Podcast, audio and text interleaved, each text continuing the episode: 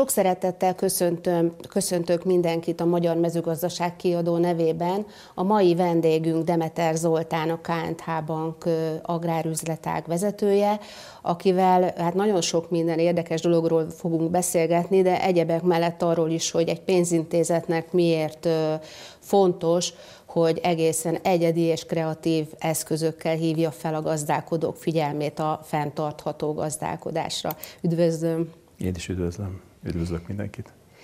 Először egy olyan kérdésem lenne, hogy nekem egy látszólagos ellentmondás van abban, hogy ugye októberre kijött egy ilyen háromnegyed éves index az MBH részéről, és az önök részéről is, Mind a kettő szondázta az agráriumnak a bizakodását, és hát a, míg az MBH-é azt jelzi, hogy hát 2021 végén voltak ennyire optimisták a gazdálkodók, mint most, az önöké azt jelzi, hogy régen nem voltak ennyire pessimisták, borulátók, Sőt, a, ugye a, ez egy KKV felmérés, és hogy ugye a kereskedelem meg, a, meg az agrárium az, ami leginkább borulátó.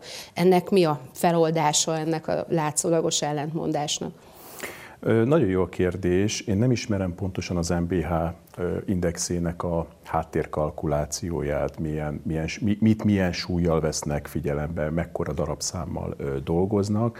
Amit olvastam az ő indexek kapcsán, ők nem csak ügyfeleket, ha jól tudom, nem csak ügyfeleket kérdeznek meg, hanem ilyen szakértőket is, illetve banki elemzők véleménye is vegyítve van ebben az indexben. Ugye a KNH Agrár Index az csak és kizárólag az ügyfeleket kérdezi meg, tehát ilyen szakértői vélemény, illetve banki elemzői vélemény ebben ebbe nincsen. A, a KNH Agrár Index az kimondottan ezeket a KKV-s ügyfeleket kérdezi meg. Ez gyakorlatilag azt jelenti, hogy nagyjából két milliárdos árbevételig terjedő partnerokat hívunk föl. Nagyságrendileg negyed évente egy ilyen 100-150-es darabszámra kell itt gondolni, és több aspektusban kérdezzük meg az ügyfeleket, mi a várakozásuk a gazdaság tekintetében, mi a várakozásuk a kamatszintek tekintetében, vevő, szállítói kapcsolatok, stb. munkaerő tekintetében. És ezek a vélemények, szeptem, ez egy szeptember végi állapot, nekünk az, az az információ jött vissza tőlük, hogy ők egyébként ebben a tekintetben borulátóak. Amit én egyébként azért gondolok helyesnek, nem csak azért, mert ők mondták, hanem amikor konferenciákon járok, vagy az ügyfelekkel beszélgetek, akkor az én benyomásom is inkább az, hogy még egyelőre borulátóak a jövővel kapcsolatosan, de kívánom, hogy egyébként ez a hangulati index javuljon, és a, úgy alakuljanak a makropályák, úgy alakuljanak a, a mikropályák, a gazdasági környezet, hogy egyébként ez a, ez a borulátás megszűnjön, és, és pozitív irányba induljon el. Egyébként nagyon sok kiszámíthatatlanság van most nem csak a gazdasági életünkben, hanem, hanem politikailag, Abszolút. társadalmi szinten. Most én csak az előttünk álló egy évvel kapcsolatban kérdezem a véleményét, hogy agrárfinanszírozási szakemberként inkább borulátóan, vagy inkább derülátóan látja az ágazat előtt álló időszakot, ha egy évet nézünk. A következő egy évet. Igen. Én azt gondolom, hogy ha a visszatekintek 22-re és az idei évre, tehát a 23-ra, akkor én a 24-jel kapcsolatosan már, már bizakodóbb vagyok. Tehát én is azt gondolom, hogy egyébként 24-be már elindulhat egyfajta konszolidáció, egyfajta normalizálódás sok tekintetben. Mire gondolok? Például a kamatszintekre. Tehát azt gondolom, hogy azon keresztül, hogy az infláció most már októberben ugye egy számjegyű lett, tovább erősödhet esetleg az a várakozás, hogy az MNB az alapkamatokat elkezdi majd folyamatosan csökkenteni. Nyilvánvalóan hozzáteszem, hogy mindig jöhetnek olyan nemzetközi anomáliák, vagy olyan változások, amik ezt a, ezt a kamatcsökkentési pályát esetleg befolyásolják, de ha minden marad így, akkor azt gondolom, hogy elindulhat egy normalizálódás. Normalizálódás alatt mit értek, amit már mondtam, a kamatszintek csökkenése és a volatilitás csökkenése. Tehát ez az, ami számomra mindig az egyik ö, legfélelmetesebb dolog, de nem csak számomra, hanem szerintem minden szereplő számára, legyen az bank, vagy legyen az gazdálkodó, hogy az árak volatilitása teljesen kiszámíthatatlanná teszi a jövőt. És, ez mitől stabilizálódna a következő évben? Hát ugye geopolitikai helyzet, nemzetközi helyzet normalizálódásán keresztül stabilizálódhat, egyszerűen a, ugye az infláció csökkenése miatt stabilizálódhat, a forint árfolyama, e, e, ezeknek ugye erre mind hatása van a forint árfolyamra, ha a forint árfolyam volatilitása stabilizálódik, az energiaárak ugye láthatóan stabilizálódnak, bár még mindig nagyon nagyok az ugrálások, tehát akár napon belül vagy két napon belül 30-40 százalékot is tud mozdulni, de már erre is azt mondjuk, hogy már egy kisebb volatilitás, mint mondjuk volt egy évvel ezelőtt, amikor több száz százalékos elmozdulások voltak. Tehát, tehát egyszerűen a világ megszokja, a világ hozzászokik az adott környezethez, és ennek megfelelően már ezek az egyéb instrumentumok is elkezdenek normalizálódni, nem ilyen volatilisen viselkedni, ez okozza praktikusan. Tehát egy kis konszolidációban reménykedhetünk én, akkor. Én, én ebben reménykedek, és végre, végre elindulhat megint egy olyan fajta működés, ahol nem fél évre, negyed évre tudunk csak tervezni, hanem egy évre, akár két-három évre előre is tudunk tervezni. Ugyanakkor meg nagyon sok helyen lehet azt hallani ilyen szakmai fórumokon, hogy, hogy azért van, ami véglegesen megváltozott. És ez alatt ugye nem csak azt értik, hogy hogy úgy néz ki, hogy Ukrajna integrálódni fog az európai piacba, és ez azért nem annyira jó hír a hazai gabonatermesztőknek, hanem ugye az is úgy tűnik, hogy megváltozik, hogy a fenntarthatósági követelmények mögött van egy olyan törekvése az EU-nak, hogy csökkenjen a, a agrárszektornak a kibocsátása, amit én mondjuk úgy értelmezek, hogy legyen kevesebb termelő, és legyen kevesebb termelés. Ön, ön erről mit gondol? Hát ugye erre nagyon sok beszélgetés van, nagyon sok érzelem is társul ehhez a kérdéshez, tehát hogy ki hogy ítéli meg az EU fenntarthatósági irányait, mennyire tartja ezt egészségesnek, mennyire nem tartja ezt egészségesnek. Én azt gondolom, hogy az Európai Unió, amit biztosan mondhatunk, hogy az Európai Uniónak lefektetett fenntarthatósági céljai vannak, 2050-re szeretné elérni a teljes karmos semlegességet. Ez egy, ez egy tiszta világos cél, de ez nem csak a mezőgazdaságra hat, ez hat minden szektorra, tehát ez hat az energiaiparra, hat a szállítmányozásra, tehát hogy nagyon, nagyon sok szektorra ez a, ez a szabályozás egyébként nagyon komolyan hat. Nyilván mi a mezőgazdaságban élünk, nap mint nap, tehát mi ezt érezzük a legfájóbbnak, és ezt érezzük a leghúsba vágóbbnak, de azért én azt gondolom, hogy ezt a helyén kell kezelni, ez minden szektort fogja érinteni, a mezőgazdaságot is. Hogy mennyire fontos az Európai Uniónak a mezőgazdaság, én ezt a kérdést mindig szeretem számok szintjén megfogni. Ugye nagyon sok, ahogy mondtam, érzelem társul hozzá, ez kinek pozitív, kinek negatív, de a számok azért, azért azok tényszerű dolgok. És hogyha megnézzük a 2021-27-es EU ciklus teljes költségvetését, az mondjuk egy nagyjából egy 1643 milliárd euró. Ez a teljes költségvetése. Ezen belül, ha megnézzük, hogy mennyi támogatás megy mezőgazdasági célra, akkor nagyjából ez a 387 milliárd euró összeg, tehát durván 400 milliárd, ami azt jelenti, hogy a, a teljes támogatási csomag egy negyedét az Európai Unió továbbra is a mezőgazdaság támogatására szánja. Azért ez egy nagyon komoly szám. Tehát, hogyha ezt a számot nézem, akkor én azt gondolom, hogy az Európai Uniónak fontos a mezőgazdaság. Látjuk a geopolitikai helyzetet, látjuk, hogy mi tud történni a nemzetközi nem, kereskedelemben. Tehát azt is gondolom, hogy, a, hogy az Európai Uniós élelmezési biztonság, magas minőségű élelmezés biztonság azért ez egy fontos kérdés marad. Tehát én ezt a kérdést mindig inkább ilyen óvatosan közelítem meg. Tehát azt gondolom, hogy van egy fenntarthatósági cél, amit minden áron szeretne elérni az Európai Unió. Ennek, ennek az útja nyilván girbegurba, vannak olyan hajtások, amik nem befuthatóak, mert nagyon szélsőségesen rossz irányba vihetnek, de vannak olyan útjai, amit viszont meg kell tennünk, hogyha valóban ezt a 2050-es célt el kell, el kell érni, és úgy tűnik egyébként összegszerűségében egyébként ezt támogatja az Európai Unió. Tehát én azért nem látom ennyire negatívan a kérdést, én a helyén igyekszem kezelni, és az ügyfeleknek is mindig azt mondom, hogy ez a szabályozás jön, ezzel kezdenünk kell valamit. Mit tudunk azért tenni, hogy ebből egyébként győztesen jöjjünk ki, vagy hosszú távon eredményesebb működése tudjunk átállni. És egyébként mit? Tehát mi, mi az, amit tehetnek a magyar gazdálkodók azért, hogy ebbe a jövőképbe beleférjenek? Ö, Én azt gondolom, hogy egyébként amit a bankok mindig mondanak, hogy fejleszteni kell, beruházni kell, természetesen ez kellenek majd kamatszintek, kellenek termékek, stb. stb. Tehát nagyon sok minden kell hozzá, de hogyha egyébként ezek összeállnak, és tényleg arra tudunk koncentrálni, hogy milyen irányba induljon el a magyar mezőgazdaság, akkor mindenféleképpen azt kell, hogy hangsúlyozzam, hogy be kell ruházni, be kell fektetni, hatékonyságnövelő beruházásokat kell végrehajtani. Minden olyan beruházás jó, ami alapvetően a működési kockázatát csökkenti a cégeknek, az input anyag felhasználását csökkenti a cégeknek, magasabb hozzáadott értékű termékek előállítását biztosítja a cégek számára piaci igényekre koncentráló beruházások. Tehát minden, minden olyan, ami egyébként az ő hosszú távú mű, eredményes működését segíti, piacon maradását segíti, nem csak a hazai, hanem a nemzetközi piacon maradását is segíti.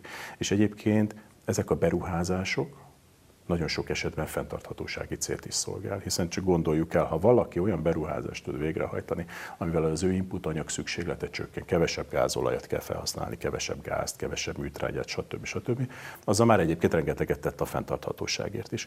Tehát én azt az utat próbálom keresni a kollégáimmal együtt, és hát nyilván a partnereinkkel együtt, hogy ez a két cél egyébként hogyan valósítható meg együttesen, hogy valaki hatékonyabban, eredményesebben működik, akár költségoldalon kisebb költségstruktúrával, miközben egyébként a fenntarthatóságért is sokat tesz, és a szabályozásoknak elkezd megfelelni, no pláne még ki tud szolgálni majd egy olyan keresletet, mert nyugaton ezt már látjuk, akik egyébként hajlandóak megfizetni azt a, azt a többletet, amit esetlegesen a kisebb karbonlábnyom előállítással lehet elérni. Mert hogy lesznek ilyen fogyasztók.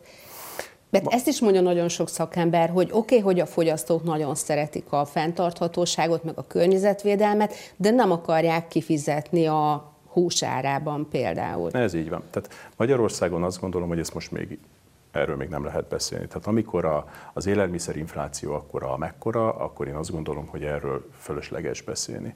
Ugye a KNH csoport a KBC csoport tagja, ez egy belga központú bankcsoport, tehát mi látjuk egyébként, hogy nyugaton a fogyasztói szokások, illetve a nagy kereskedelmi láncok hogyan viselkednek a, a beszállítóikkal szemben, és ott bizony már vannak olyan kereskedelmi szerződések, ahol bónuszokat fizetnek a, a kereskedelmi láncok a szállítóik felé, hogyha az egyébként igazoltan jó fenntartható módon előállított, vagy kisebb karbonlábnyommal előállított terméket tud szállítani. Szóval ott már megjelennek ezek, Magyarországon erre még várni kell, ez kétségtelen, de előbb-utóbb jönni fog. De ha a vevőket még félre is tesszük, azért a szabályozói környezet jönni fog, a támogatáspolitika jön, itt van, ami ugye már egyre több pénzt szán fenntarthatóságra. Szóval itt azért már elindult már pénzügyileg is egy olyan átalakulás, amiben igenis fontos szempont a fenntarthatóság. És a bankok is egyre érdekeltebbek lesznek, hogy ezt a vonalat erősítsék. Egyébként erre kíváncsi lennék, hogy ugye a gazdálkodókat, a támogatáspolitika ösztönzi a, a fenntarthatóság erősítésére, de a bankokat mit tett? A bankok nyilván azt mondják, hogy nekünk nagyon fontos a környezetvédelem, én ezt el is hiszem, csak azért a bankok, ugye, amiben igazán gondolkodnak, az a pénz és a profit. Tehát, hogy milyen, milyen ö, mechanizmusok működnek, amivel, amik kikényszerítik azt, hogy, hogy mondjuk a KNH-nak van egy fenntarthatósági uh-huh. stratégiája, amiben számok szintjén megfogalmazza, hogy melyik ágazattól mennyi ö, kibocsátás csökkentést vár uh-huh. el például a finanszírozáshoz. Ez egy nagyon-nagyon releváns kérdés, és, és nagyon örülök, hogy felmerült, mert alapvetően ér, mindig fontos megérteni, hogy a partnernak mi a háttér motivációja, ha fenntarthatóságról beszél. Ugye a KNH, de szerintem ugye a bankszektor, nyugati bankszektor, de akár a hazai bankszektorról, hogyha beszélek, nagyjából négy szempont az, ami miatt ezt a fenntarthatósági kérdést egyébként fontosnak tartja. Az első, Nyilván minden bank, ahol egyébként tevékenykedik, annak a gazdaságnak, társadalomnak, aminek szerves része, a, a, a felé van egy társadalmi felelősségvállalása. Tehát van egy CSR típusú felelőssége és kötelezettsége, ami alapvetően mindenféleképpen a fenntarthatóságot tartalmaznia kell. Tehát van egy ilyen társadalmi felelősségvállalás. Ha már pénzt említettünk, akkor nyilvánvalóan van egy befektetői nyomás. Tehát a, a, a bankokba is ugye fektetnek nagy intézmények, és ezek az intézmények már nagyon sok esetben olyan bankokba vagy olyan társaságokba szeretnék a pénzüket fektetni, ahol igazoltan stratégiai szinten megfogalmazásra kerül az, hogy egyébként a fenntarthatóságért mit tesznek napi szinten működésükben, stratégiájukban, portfóliójukban, mit. Tehát van egy befektetői nyomás a bankokon, van egy szabályozói nyomás ugyanúgy, ahogy a mezőgazdasági cégeken is majd egyre nagyobb mértékben lesz, a bankokon is van, ugyanúgy elvárja tőlünk az Európai Központi Bank, de a Magyar Nemzeti Bank is ugyanúgy elvárja, hogy igenis a bankok tegyenek a fenntarthatóság érdekében, edukálják az ügyfeleiket, illetve minden, tehát a finanszírozáson keresztül hassanak arra, hogy azok a beruházások milyen célra mennek, és hogy igenis azok között a célok között legyenek fenntarthatósági célok. Tehát van egy szabályozói környezet is, ami gyakorlatilag elvárja, és a negyedik, amit talán ezzel kellett volna kezdeni, mert a legfontosabb, egy kereskedelmi bank szempontjából biztosan, hogy egyébként mi abban hiszünk, hogy a partnereinknek is hosszú távon ez lesz a jó. Gazdaságilag? Gazdaságilag. Tehát, hogyha most jelen pillanatban rövid távon ez beruházásokkal jár, esetlegesen hozamcsökkenések, tehát hogy kockázatokkal is jár, közép-hosszú távon azt gondoljuk, hogy ez lesz a jó, és ez lesz a hosszú távon fenntartható eredményes működésüknek a, a, egyik alapja. És nekünk ez a legfontosabb, mert ha a partnereink sikeresek, akkor nyilván akkor leszünk mi is sikeresek.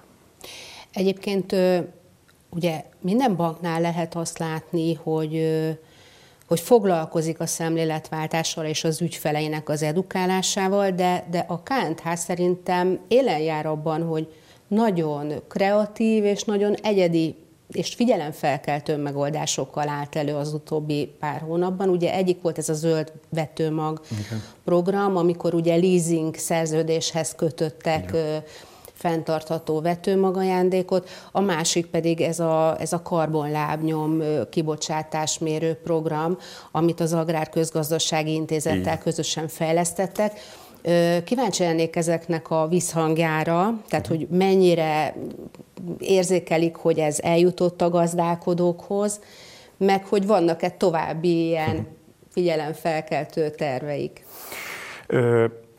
Hát a zöldvetőmag program, ugye ez egy friss kezdeményezésünk, azt az idei évtől hívtuk életre, és pontosan, ahogy említette is, minden 25 millió forint leasing finanszírozás után adtunk egy 25 kg-os vetőmag keveréket, egy ilyen másodvetésre alkalmas vetőmag keveréket a partnereinknek. Ennek gyakorlatilag az volt a cél, hogy felhívjuk a termőföld védelmére vagy fontosságára a figyelmet, meg az talajerózió csökkentésének a fontosságára a, a figyelmet. Elmondhatom, hogy több száz zsákot osztottunk ki. Nagyon érdekesek voltak a tapasztalatok. Az első benyomások, inkább egy ilyen kicsit ilyen meglepődött reakciók voltak a gazdák részéről, hogy ez nagyon szépen köszönik, de ők most ezzel hirtelen mit kezdjenek. És ahogy elkezdtünk egyébként beszélgetni velük, és megértették, hogy nekünk mi a motiváció emögött, mit szeretnénk ezzel üzenni, miért csináljuk ezt az egészet, akkor, akkor viszont utána nagyon jó beszélgetések alakultak ki, és már egy teljesen más hangulatú és irányú beszélgetés folyt a fenntarthatóságról. Hogy ezek a vetőmagok el lesznek-e vetve, vagy nem, nem tudom. Én bízom benne, hogy nyilván el, de számomra már ez a program akkor sikeres, hogyha egy 50, 60, 70, nem tudom én hány ügyfél egy kicsit jobban megérti azt, hogy egyébként mi ezt miért csináljuk, de nem is az, hogy ezt mi miért csináljuk, hanem hogy a fenntarthatóság miért fontos nekik. És azt gondolom, hogy ez a program ebben segít. A, a KNH Agrár CO2 kalkulátor pedig azért nagyon fontos, mert, mert a KNH agrárindex, nem agrárindex, bocsánat, fenntarthatósági indexünk is van, és az kimutatta, hogy gyakorlatilag a váltak egyetlen egy százaléka tudja azt megmondani, hogy mennyi az ő karbon lábnyoma. Márpedig ez a nulladik pont. Tehát ha valaki nem tudja azt, hogy mi a jelenlegi állás státusz, akkor, akkor hogyan várjuk el azt tőle, hogy egyébként ő ebbe javuljon, vagy, vagy, vagy, vagy hogyan gondoljuk azt, hogy ő ezt egyáltalán megértse. Ehhez kellett ez a CO2 kalkulátor, az Agrár Közgazdaságtani Intézet. Tehát több mint 20 kitöltőnk van már egyébként, tehát nemrég indultunk el, és ami jó hír, eddig növénytermesztési ága volt, mostantól három napja az állattenyésztési ágazat is benne van, úgyhogy most már állattenyésztők is tudják tölteni. Úgyhogy azt várom, hogy ez szépen ez a szám elkezd felfutni, nem csak azért, hogy sokan töltsék, hanem miközben kitöltik, végig gondolják hogy milyen input anyag felhasználásom volt, mit tettem, hogy tettem, stb. Tehát hatékonyabbá tudnak válni, amit mondtam is, költséget tudnak csökkenteni. No, pláne egyébként még rengeteget tettek a fenntarthatóságért is. Hát ezek nagyon jó hírek, és uh, igazából lejárt az időnk, de egy nagyon fontos kérdést még szeretnék föltenni. Igen. Többször hallottam önt arról beszélni, hogy mennyire fontos lenne az, hogy minél több agrárvállalkozásnak legyen devizabevétele. És úgy gondolom, hogy ez egy, ez egy nagyon uh, jó megközelítése a, a jövedelmezőségnek, a gazdasági fenntarthatóságnak, hogy erről beszéljen egy picikét még nekünk, hogy egyáltalán kiknek van erre esélyük, vagy hogy lehet ennek nekiállni, hogy legyen valakinek, de, és miért jó az, ha van devizabevétele? Igen, nekem ez egy, ez egy ilyen szempontból egy kicsit szívügyem ez a történet. Ugye én nagyon hosszú ideig vállalatfinanszírozóként dolgoztam, tehát nagyon sok cég működését láttam, nem csak agrárcégét, hanem egyéb szektorbeli cégekét is, és azt láttam, hogy azok a cégek, akik exportra termelnek, azok a cégek, akik nem csak forint finanszírozáshoz tudnak hozzáférni, hanem devizafinanszírozáshoz is hozzá tudnak férni, mert egyébként nekik vannak devizabevételeik, mert hangsúlyozom, csak az fér hozzá deviza hitelekhez, akiknek van devizabevételük, hiszen deviza a kockázatot már nem akarunk a, a semmelyik cég mérlegébe belerakni. Szóval azt láttam, hogy aki nem csak forint, hanem devizaforrásokhoz is hozzá tud férni, az egy, az egy sokkal rugalmasabb működésbe képes ö, átmenni, és bizonyos sokkok esetén sokkal nagyobb az esélye az alkalmazkodásra és a, és a túlélésre a likviditásának a fenntartására. Tehát azt gondolom, hogy minél több forrás lehetőségünk van, annál jobb az esélyünk arra, hogy bizonyos anomáliák esetén problémamentesen megúszszuk.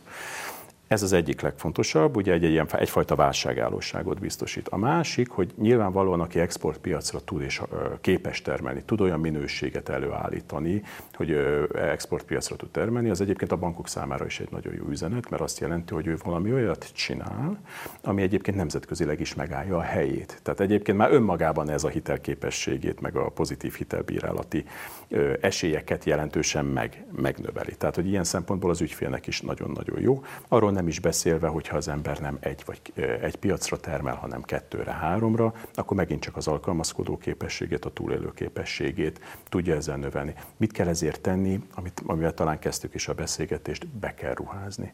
Tehát el kell dönteni, hogy mi az, amiben jó vagyok, mi az, amit szeretnék csinálni, és azt viszont jó kell csinálnom. És erre pénzt kell szánni, a mögött ott lesznek a bankok, remélhetőleg a forint, akkor még most ugye olyan cégről beszélünk, akinek egyelőre forint finanszírozáshoz fér hozzá, tehát akkor bízunk benne, hogy azok is csökkennek, tehát jó lesz, jönnek a támogatások, az is biztosan segíteni fogja ezeket a beruházásokat. Tehát fókuszálni kell egy olyan tevékenységre, amiben igazán jó tudok lenni, és ott törekedni kell arra, hogy a nemzetközi szinten is jó tudjak lenni, akkor lesz deviza, vagy lesz exportpiaca, lesz deviza bevétele, és már is megnyílik a deviza forrás hitel lehetősége, ami Nagyon. sokkal olcsóbb.